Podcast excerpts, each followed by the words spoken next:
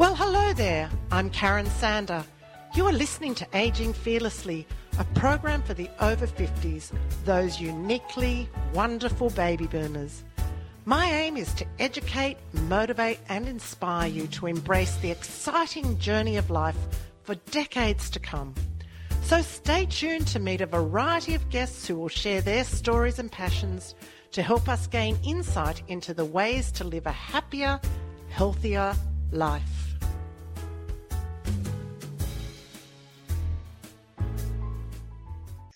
Welcome everyone to Aging Fearlessly. This is Karen Sander.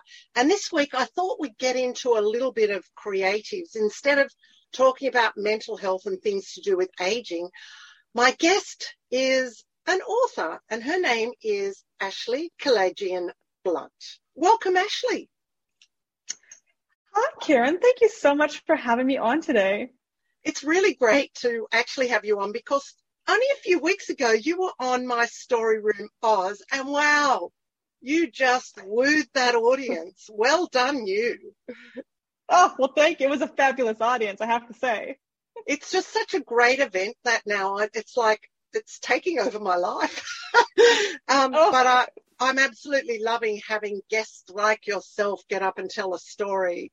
But then to be able to double up with a podcast about what you actually do allows me to deep dive more into Ashley.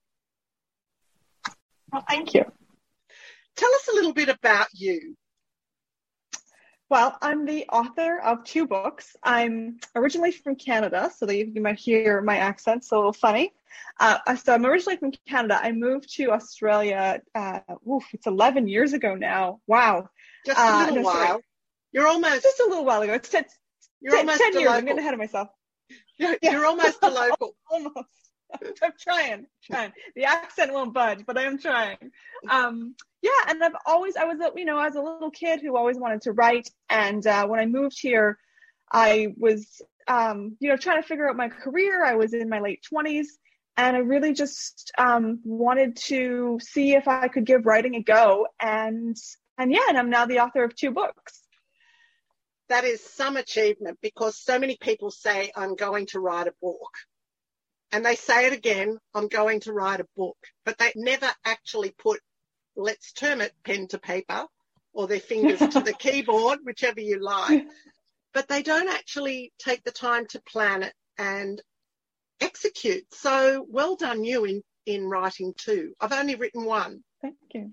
I don't know whether I'm going to go for number two, but we'll see. Oh, okay. Well, you, you're, you're doing a lot. You're putting a lot of things out into the world, Karen. So I think you're still exercising your creativity in many ways. Yes. So Ashley, you arrived from Canada. I arrived from Canada. It was February 2011, and we I came with my husband. He's also Canadian. I had spent eight years convincing him to give living outside of Canada a try in that time, I had gone and lived in Asia. I'd gone and lived in Latin America for a couple of years. I'd learned to speak Spanish. And I really still, you know, we dated for four years when I lived in Canada. And I really loved him and I really wanted to marry him. But I really felt like he, he, I was a military kid. So I grew up all over Western Canada. He grew up in a small town outside Winnipeg. And then when he went to university, he moved into Winnipeg. So he moved about 25 kilometers and that was his whole world. That was his, his whole world. I was like, I just need you to experience a bit more of the world. So after eight years, we finally convinced him. His his uh, stipulation was that we went somewhere English speaking, and I wanted to go somewhere warm because I do not like Canadian cold. Canadian winter, where we're from, goes to minus 40 degrees Celsius. Celsius. Yeah. So I I wanted to get away from that. So yeah, so we came. We had a one year visa. I was doing a master's degree at uh, University of Sydney which allowed him to uh, get a full time job, which is what he wanted to do. So uh, we arrived for that one year, and I really believed, you know, we'd stay for a year, and then he would want to go back to Canada, and we would probably end up in, you know, Toronto or Vancouver, somewhere that's not quite as cold. Um, but he loved it here. He really, really loved it here. And as soon as he had a job, he felt really, really happy, and his job was great. And he he was the one who actually pushed to stay uh, at first. And uh, yeah, and we're still here. And that's 11 years down the track. Yeah. Yeah. So you're almost a local. Yeah, I, yeah. I mean, I feel so. My my second book is called How to Be Australian, and I feel like that book—it was the process of me making the effort to become a local. Like it's it was about developing an Australian identity. It's it's it's what I I I eventually realized that you know my husband uh, has a very traditional career. He was an accountant for a long time. He was sort of on a track to become a CFO, and we like I wanted to live the kind of life where we moved around. You know, I I'd been moving around without him, and I had kind of you know there was a tiny hope that he would fall in love with you know moving to new countries and experiencing new things, which of course he didn't he was very happy to stay in Australia though. And I thought, well, you know, I really love it here as well. Could I could I stay here? But I started to feel really kind of dislocated in this. I think because you know, I'd lived in South Korea, I'd lived in Peru, I'd lived in Mexico. I thought Australia was just going to be hot Canada. Like I really thought, oh, this is going to be so easy. And actually, the longer we stayed, the more I realized, no, there's all these differences. They're, they're small, but they all add up and I, I started to feel really like I didn't belong basically and was struggling. I was struggling to find a career. And uh, yeah, so I, I wrote this book about how I worked really hard. I traveled to every state. I, you know, read all these history books. I, I and I made this effort to talk to locals about like what does it mean to you to be Australian, and uh, and I put this all into this book called How to Be Australian, and it really did help me feel grounded here. I feel really grounded. What was one of the hardest things about becoming Australia or being Australian? Oh, one of the hardest things I still struggle with this is is the humor, is the sense of humor. I because Aussies like I love that Aussies love a good joke. Like that's fantastic. But Aussies will joke about things in such a serious way that often I can't tell that they're joking. and and this happens with both like people I've just met and and with really good friends. Like they'll say these things, they'll say these jokes, and they say them so seriously that I'm just like, oh wow, like I didn't and then and then they kind of look at me funny and I realize they're joking. And it's really dislocating to not be able to tell when people are joking. You know, it's funny because I have a lot of English friends and they don't think we have a sense of humor. the English have a very particular sense of humor. They're, they've got a whole different thing going on. I, I do love it because here in Australia too, we grew up with a lot of English comedy and, uh, mm. you know, you do you do get to understand a lot of the English English um, humor. I think when you spoke at Story Room Oz, told your story, you mentioned some of the terminology, the language that we use here. Do you want to elaborate yes. a little bit on that? well, when I, when I was when I, the story I did for Story Room Oz is one of my, my favorite bits, and it's actually a story that's in my book. It's about when I went up to the NT and I discovered uh, this book called What a Crock, which some of your listeners may be familiar with. Uh, the book it's just headlines, front front pages from the NT uh, News, which is which is one of the best newspapers in the world, in my opinion. One of the stories, one of the headlines was this man stuck a cracker up his clacker. And I was like, I, I kept reading, and then and then the photo was a picture of a man drinking a beer, and there was a snake wrapped around the beer. And so I assumed that the snake had to be part of. Like I was trying to be like, which what did he do to the snake? it was so I had to text a friend of mine and be like, "Can you explain what this means to me?" Like, there's still whole sentences that I do not understand. So yeah. yes, I eventually learned what the man actually did. It had nothing to do with the snake. Yeah, it's funny, you know, things like, oh, you're a galah. You know, you, have obviously heard that one before. Um, mm-hmm. you know, there's there's um so many things like, you know, we've got some chooks down in the backyard. I know my Canadian friends when I used to go skiing over there go, what's a chook? think, you know, we're having chook for dinner tonight. What? Well, what? What are you eating? exactly, exactly, exactly. Or even phrases like in the office, phrases like like take a squiz, or even like the, the knock-on effect isn't a term that we have in Canada. It's a you know it's a rugby term. So um, there there were certain phrases where I'm like, oh, I have to like I have to figure out what that means. Like sometimes I could guess from the context, but sometimes I guessed wrong. And even terms like a fortnight, like my husband didn't know what a fortnight was when we first moved here, so he had to kind of look that up and be like, oh, what are they talking about? Yeah, I know. It's um, and I'm sure many countries have sort of their own. Well, it's almost uh, their own um, um, I want to say dialogue. What's the word? I'm having a brain freeze here. Um, slang, like their own slang. Yeah, um, yeah, but slang. What is it? Um, like oh, dialect. Dialect. Thank you. I'm 65, and sometimes the filing cabinet works way too slowly. You know, I don't access those. You know, it's rolling over, and it it'll come to me in five minutes, but it goes on to the slow mode. but really interestingly, actually, there was research done that shows that Canada has about 3,000 of its own terms, like, you know, uh, and those might be only used in certain parts of Canada. In comparison, Australia, which has a smaller population, has 10,000 unique terms. So Australia actually does have a lot more slang. Well, I think some of our slang too has come from uh, the English coming here from 1788 on with the first settlement. And you know, much of the language has evolved since then because, and we've also had many, the 10 pound poms that came out in the middle of, you know, in the 1900s um, to Australia. we we've been inundated with the poms coming here and the language has come with them as well. So it's evolved with all of their help on top. So your second book. Ah, so second... my second, what's my, How to Be Australian was my second book. My first book was titled My Name is Revenge and it came out in 2019. And it's a it's a very, very, very different book. So the you know, the How to Be Australian is a memoir. It's fun, it's very lighthearted, it's comedic. And I wrote it for Aussies. It's about you know, the experience of coming to Australia, but I wrote it to sort of show Aussies like what that's like. But my first book is called My Name is Revenge, and it is in two parts. The first part is a thriller, and it's set in uh, the eastern suburbs of Sydney.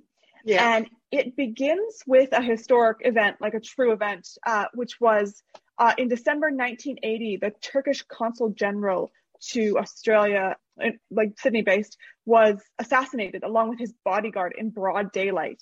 And a terrorist group phoned the local radio station to take credit for the crime. And it turned into what was at the time like Australia's first international assassination on Australian soil.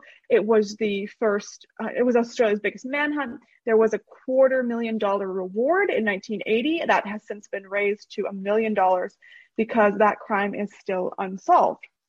I was very interested in that crime because that was one of 200 acts of terrorism that took place around the world between the 1970s and 1980s, sort of petered out in the in the 90s. And it's it's uh, a series of terrorist attacks that aren't discussed a lot today, but are still really, I think, uh, important because they were protesting the denial of the Armenian genocide, which is still, uh, you know, a significant geopolitical um, aspect of relationships between Turkey and other countries. And so the Armenian genocide happened during World War One. There was as many as 1.5 million Armenians killed. Uh, my great grandparents were two of the survivors. They both lost mm-hmm. pretty much their entire families. And that is where my interest in that event started. So the book starts with this thriller where I, I basically write it from the point of view of the terrorists, imagining the um, circumstances that drove them to commit that assassination in Vaucluse. And then the second half of the book then delves into the history. So it delves into my great grandparents' story. It delves into um, the sort of really fascinating history between Australia and uh, the Armenian genocide. So, you know, the genocide started on April 24th, 1915. And that date, which, you know, rings some bells, isn't, it's not a coincidence that that's the day before Anzac Day. The Armenian genocide started that day because the Ottoman government knew that the Anzac troops were coming and the, Otto- the Ottomans thought they were going to lose. Mm. So you've done a lot of research, obviously, to get the facts right for your book. Yes, that book I spent uh, from when I started researching to when that book was published was nine years, and a lot of that there was a lot of research. I interviewed over 150 people on three continents. Um, I did. I have two master's degrees, both of which were connected to better understanding the Armenian genocide. So yeah, it, there's a lot of research packed into oh that. my, like, wow, like, you know, there's writing a book and then there's the research to writing the book. I take my hat off to you. It's uh, that's a huge, huge feat that you've managed, you. and two masters. So your masters are. Uh, the first one was in cultural studies, and I wrote a thesis on uh, understanding Armenian diasporan identity. So there's a lot of Armenians who are born, say, here in Sydney or like my family in Canada. They've never been to Armenia, but they still have a very, very strong sense of Armenian identity. And I wanted to understand like how does that work? Because I wasn't I wasn't raised in an Armenian community, so I don't I didn't grow up with that sense of identity, and I sort of felt like I'd missed out on that. So I I wanted to understand like the how does how does this work, and that was really fascinating. And then the second one looked at uh, the Armenian genocide in Australian literature and how it's been portrayed here. Uh, and there's a few there's a few really great books, including one by Joan London um, that that deal with the Armenian genocide. So. Well, congratulations. Two masters, two books. That's absolutely huge. This is Karen Sander from Aging Fearlessly, and today I'm speaking with Ashley Kalagian Blunt, and we're talking a little bit about creativity. Besides publishing and writing now, what are you actually doing as a career? Well, that's an interesting question because I, at one point about six years ago, I decided that what I wanted to do was give writing my absolute best shot and there was an opportunity to work for an organization called Writing New South Wales, which is the state writer center. So it's a not for not for profit organization. Every state has a state writer center across Australia. Um, so yeah, writing writing New South Wales, there was a job posted there. And my background was in education. I had been involved in teaching for 10 years, uh, mostly with adults. That's what I did in when I was living abroad. And so I like new teaching, I knew curriculum design. And this job was basically working uh, to program courses, like writing courses. So for mm-hmm. people like myself who wanted to learn how to write. And it, so it was working with, you know, a wide variety of Australian authors and being part of the writing community. And so because it was not for profit, it was like not very well paid. But I was lucky that I was in a position where, you know, my husband had a who had a great job and a stable career. So I said, okay, I'm going to literally take a 50% pay cut to go work at, for this organization. And that was a really, really great decision. And I still work there. I, I work, I do work very limited hours now, partly because I'm pursuing my writing, partly because I've since um, been diagnosed with a chronic illness, which is a whole different thing. Because I was able to do that, I was able to learn the industry inside and out. And so that choice uh, really, really helped me. But I now know that even if I didn't have the opportunity to work at Writing New South Wales, even if I, you know, I couldn't have taken that pay cut and I had to stay in my in my other job, I still could have benefited from all their programs. There's such a robust and vibrant writing community in Australia. And now with COVID, so much of it has moved online. So you can access like so many great events across Australia. Just bookshops are putting their author talks online. Uh, organizations like Writing New South Wales and Writers Victoria are doing talks that are free for everyone. So you can access all of that stuff. So, as far as look, if someone was wanting to write, and we're talking about, I want to talk about people like similar ages to me that aren't now having to work full time. And they may have said that one day I'm going to write a book how do they get this creative process going? Oh, that's such a great question. And I, working for Writing New South Wales, I've met so many people in that exact position who have said that exact thing, who have said, you know, I always wanted to write, but I got busy with my career, I got busy with my kids, and now all of a sudden they find themselves either approaching retirement or in retirement and they have the time and they really want to pursue this thing. So that's that's really really common. And I think I think the first thing is finding those organizations who are there to support you. Like these organizations exist to support you. So it's like State Library New South Wales. Again, like they're doing lots of panel talks with writers, bringing them online. You can uh, um, go. You can go go to any independent bookstores. Independent bookstores are amazing. Go to any independent bookstore and say, these are the kind of books I'd like to read. These are the kind of books I'm interested in writing. What what would you recommend me, you know, like what authors are active in this space right now in Australia and where can I find out more about them, you know? And then listen to like your favorite authors giving a talk. There's like crime authors, there's there's a there's at least two great crime writers organizations in Australia. There's a romance writers organization in Australia. So just find the space where there's people doing what you want to do in whatever space that is. You know, there's a history writers association, there's historical fiction, uh, the writers association. Find people doing what you want to do, and then and then connect with people. And that's uh, for me, that has been the best part about writing. And and I wrote an article about four years ago now, before I got my books published. And I in the point of the article was I have met the best people and had like just felt so connected to the writing community that I will keep writing, you know, for the rest of my life, whether or not I ever ever get published. And of course, a lot of people think, oh, I have to find a publisher, or if I write this book, what's going to happen to the book afterwards? How do I find a publisher? Where do I?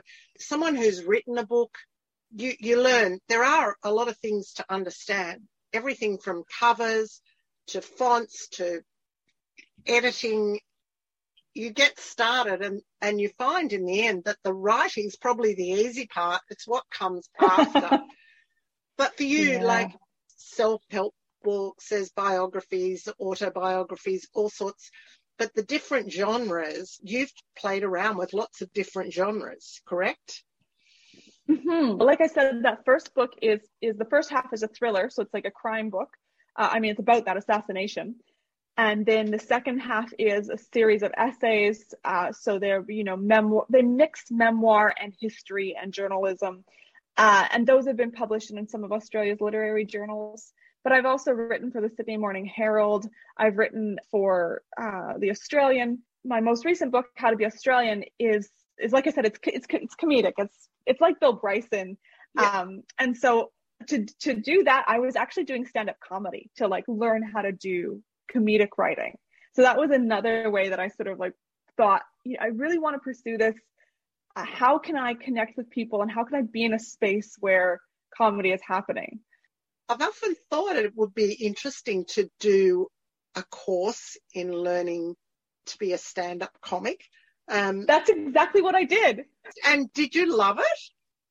I did. I really did. I um, it was really funny because my husband, who's like, I've always loved being on stage, and I'm, you know, very that's a very comfortable place for me. But my husband had a lot of like fear of public speaking, and so he um he found this comedy course in Sydney. It was like a you know six week, one evening a week sort of thing. And he was like, "Oh, this seems like something you'd be really good at. You should try it." Uh, he's like, "I think you should sign up." And I was like, "Okay." So I signed up for it. And then like three weeks later, right like right before the course started, he's like, "I think I'm going to sign up for this course too." so I knew all. I was like, "Oh, okay. You just wanted to sign up for it. You didn't want to do it alone." Did he enjoy it?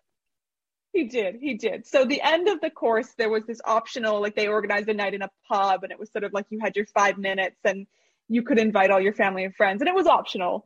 Um, but we both did it, and I like I I had so much fun that night that I immediately was like, I'm gonna start going open mic nights and you know working on my working on my routine. My husband, it was like he did it that one time. He was really glad he did it, but he was like, that's it. I don't need to do that again. But it did help give him confidence. You know, when he's doing a presentation at work, that's a lot easier now. It's probably hard to stand up and do comedy because you're expecting that people are going to laugh. And if they don't laugh, oh my God, what do you do then? you must break into a sweat and feel, oh, what do I do now? I took the attitude, and I, I was lucky because this is this just came naturally to me. But my attitude was like, I'm here to have fun. So when I got up on stage, I was there to have fun, and like I knew my material was decent. Like I worked hard at it.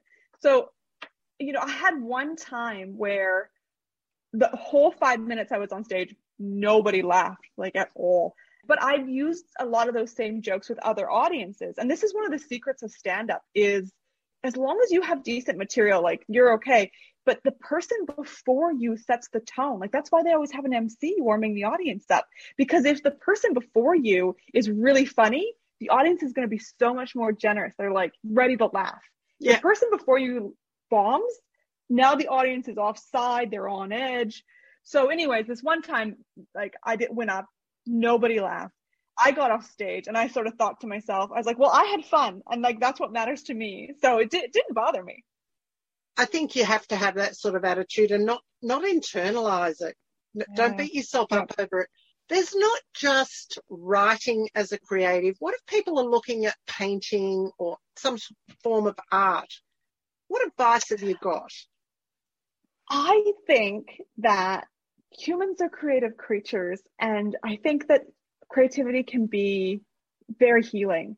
So I think that if you can squeeze in a little bit of time, you know, even just 15 minutes a day or an hour a week, if there's anything that you're, you know, keen to engage with creatively, don't don't wait. Like don't set it aside. Don't be like i'll do that you know when i retire. Like just try to try to squeeze in a little bit of time uh to, um to do that as you know now like uh elizabeth gilbert who's uh, the author of eat pray love but yeah, Oh. people that's feel strongly about that book one way or the other i i'm sort of lukewarm on that book that book's fine but she has two books i love and one is big magic which is about creativity have you read big magic No, I'm yeah, but I'm Oh. writing it down now.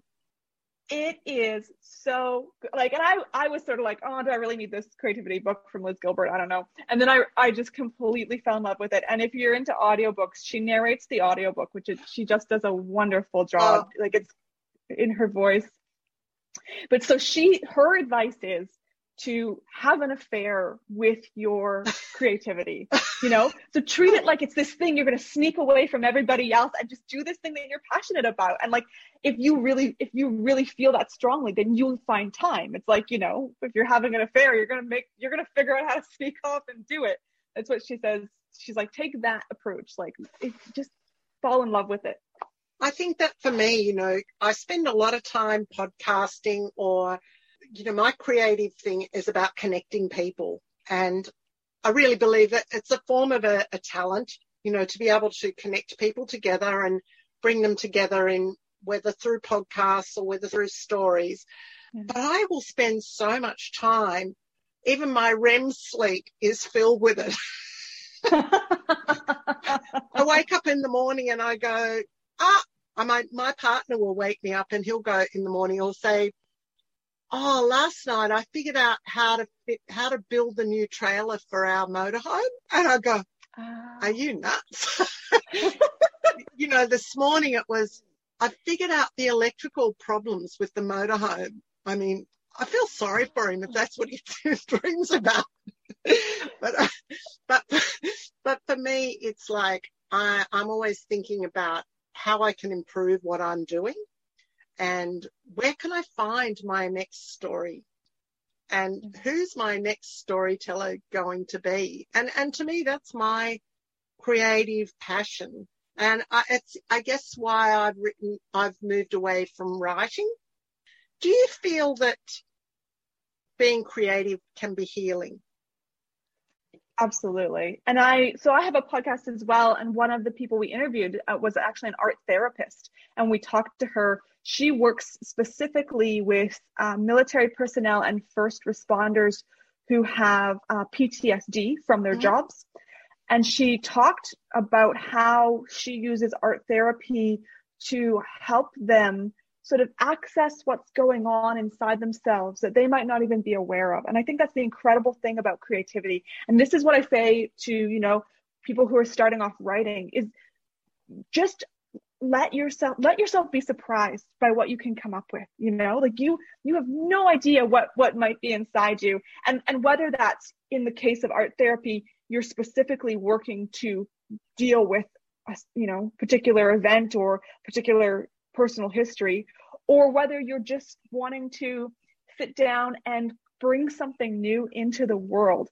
There's an american author called sarah sentilles and she says when we create something new we rebuild the world which i just think is is so true and and when you're talking about you know you're co- connecting people and you're bringing stories to audiences like that's such a gift to the world that is a huge gift that you're bringing to the people you meet and your community Yeah. What about um, books and podcasts? Do, do you have any recommendations?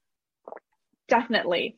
So, Big Magic by Elizabeth Gilbert, like I said, that's your starting place. That's going to make you just feel so excited.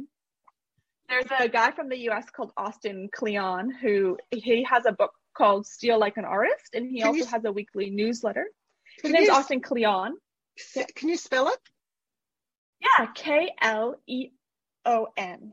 Okay. So Kleon. And and he has a book called Steal Like an Artist, and he has a weekly newsletter dedicated to creativity.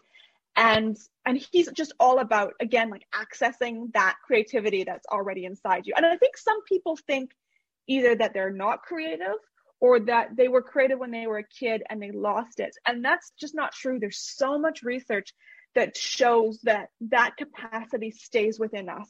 Mm. It's just, you know, as adults, we might tend to get out of the habit of drawing on it. Like it's like a muscle. We haven't used it in a long time, but we can re-access that capacity whenever we want. Another recommendation I have is a podcast called Everything is Alive, which is a scripted podcast where the interviewer interviews inanimate objects, like just like he interviews, you know, a towel and he interviews a painting and it's just clever and funny and heartwarming and it just makes you see the world around you in a completely different way. So I completely recommend that. Can I tell you a secret? Oh, please. Just last week, my partner and I were sitting in a cafe in a country town on the north coast of New South Wales. We could hear this voice in the background and I realized it was talking, saying little short sentences. I realized it was a cockatoo. I said to him, I'm going to go and knock on the door and ask the family, can I interview the cockatoo? I love. I am going to, I am, I am at some stage going to go back there and I'm going to ask, can I interview the cockatoo?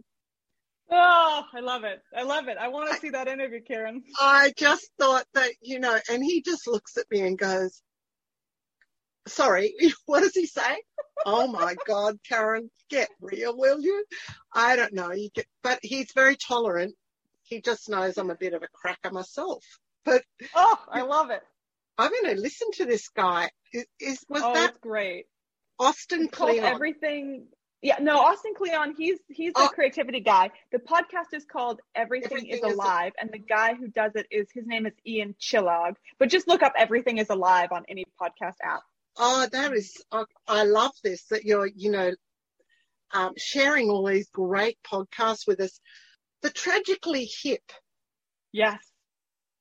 So they are a classic Canadian band. They are just, you know, when I was growing up in the 90s and 2000s like they they they're just one of canada's great bands and i don't know it's I, I never hear them in australia i don't think they've really made it in australia but they have this song called courage and i just felt like if we're talking about creativity it does take that little bit of courage sometimes if we're not in the habit of of letting ourselves sit down and access our creativity uh, we might need a bit of courage. So I thought this song, this song is for those people. You're listening today to Ashley Kalagian Blunt on the Aging Fearlessly podcast, and we're talking about lots of things creative. And Ashley has so many great ideas about getting creative. Ashley, I wanted to ask you about your podcast just a little bit about oh. your podcast. Who do you do this with? Well, my podcast is called James and Ashley Stay at Home. and that's because I do, I do it with a guy named James.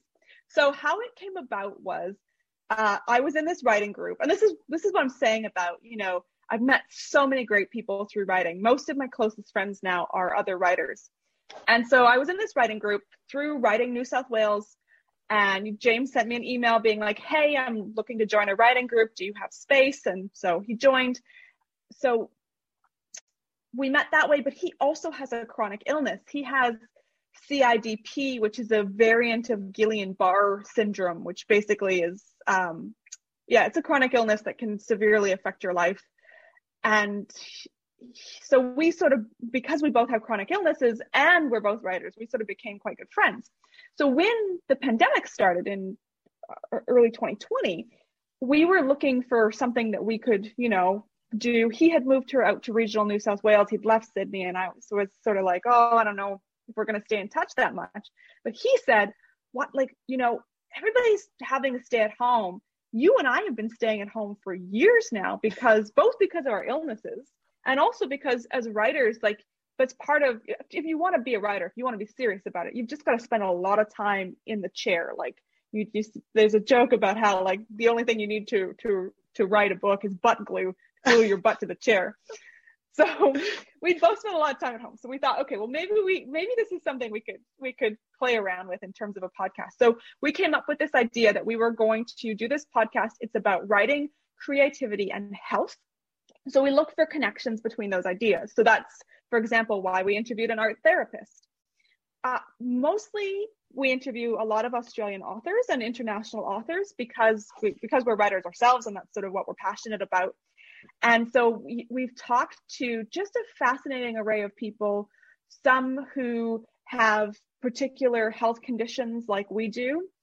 Uh, we interviewed an American author who suffers from uh, chronic pain and she had some great advice on coping with all of the lost time. You know, if you're someone with chronic illness, you're going to lose a lot of time, and how how do you cope with that? And she had some great advice, uh, and from and you know, and she's she's someone who's written multiple books. Her name's Ada Palmer. She's written multiple books. She's uh, a, a historian at the University of Chicago. She's achieved a lot in her life, but she's done that while coping with severe chronic pain. Mm. Uh, we also interviewed Nardi Simpson, who is a Yuwalari writer from Australia. She's written an incredible award winning book called The Song of the Crocodile, which looks at her family's history, you know, as First Nations people here in New South Wales. And she, you know, when we interviewed her, she was out on the bank of a river and talking about how her, like, basically the cultural gap between the, the where her book is, what it's trying to say, and how it might be like reading it as a as a as a non-indigenous person. And she she had some incredible and beautiful things to say about that experience. So it's been just it's i mean this is the thing about having a podcast is you can just email someone and be like hey can i ask you all these questions? And oh. they'll be like yeah. Well last year in lockdown i decided that i would approach kathy lette I didn't know Kathy Lette. You know Kathy Lette, yeah? Do you know? Mm. Uh, so, um, Puberty Blues. She lives in, in the UK now. I just sent her an SMS. Hey, Kathy, um, I've read your book, How to Kill Your Husband and Other Helpful Household Hints. I think there's a lot of women right now would love to kill their husbands. How about a chat? Anyway, I told all my, I told all my friends and they just went, oh, yeah, right, Karen. Two weeks later, I was thinking nothing more. I opened Facebook and here's a message from Kathy Lette. Hey, Karen, love the name Aging Fearlessly. Yes, here's my publisher's name, address. I'd love to set up an interview. We did an interview on HRT, husband replacement husband therapy. replacement therapy, yes. Honestly, I had 40 minutes of laughing and oh. at the end, she invited me on a cougar cruise with her one day when, when life opens. so I feel like if you don't ask, you don't get. And yeah. the only other, the only thing that she could have done other than that was ignore me or just say no. Yep. Exactly. But I won. Exactly. I think that was gold today in the studio with me. Well, she's not really in the studio. She's in Zoom in New South Wales and I'm on Zoom in Queensland because I've escaped. Uh, but with Ashley Kalagian Blunt, who is a very talented author who lives here in Australia now. So Ashley, from our conversation today, three things for our guests, three takeaways.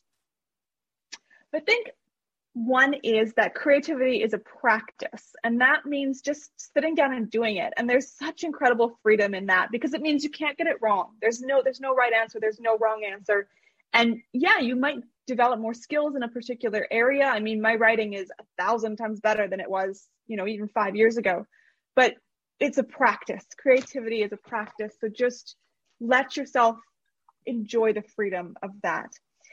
Secondly, we never lose our capacity to be creative, no matter how old we get, like what age we are, no matter what we've d- been doing for the past 20, 30, 40 years in our lives. We are creative creatures. And when you give yourself the opportunity to engage your creativity, and like I said, maybe you want to take a course, maybe you want to get some guidance, maybe you need some help to do that, but you are creative and you can you can do whatever you want to do with that. And thirdly, I think I just want to remind everyone when we create something new, we rebuild the world. And right now you might look around at the world and you might feel like, yeah, we we you know, it could use some work right now. So you can be part of that, even in the, even a small a small way. Ashley Kalagian Blunt, thank you so much for saying yes to coming on the Aging Fearlessly podcast. Uh, it's been an absolute pleasure today, um, and just to learn more about you because when you came along to Story Room Oz, it's a quick night and there's a lot of people there, and we don't really get a chance to talk so much. But I've um, I've been wanting to get to know more about you, and this has been a great opportunity for you to share your story and some of the things we can do to. I think I'll call this podcast "Get Creative." Excellent. Well, thank you so much for having me today, Karen, and thank you for all the amazing work you're doing with your creativity. Ah, uh, thank you. It's um, it's what fills me up. Oh, that's wonderful. So to everyone, cheerio for now. Until next time. Thank you. It's a pleasure. So this is it for today's program. It's time to say cheerio to the wonderful Northern Beaches community. Join me next week for another episode of Aging Fearlessly. And now for a song written by Nick Howard, especially for the listeners. This is Karen Sander. Have a fantastic week. And remember, aging is inevitable and growing old is a choice. The sun is shining bright There's a sparkle in your eye. It's not all nine to five, it's a wonderful life. Let's go and climb mountains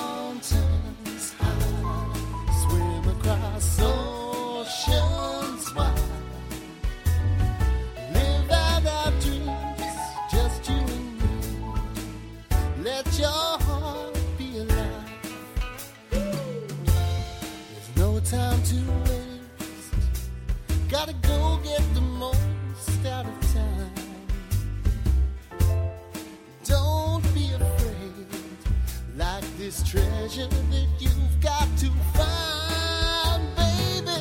Don't be shy. Let's go and take that ride. Taste the sweet and the spice, everything nice. Let your heart be alive, baby. Just let your heart come alive, honey. Let your.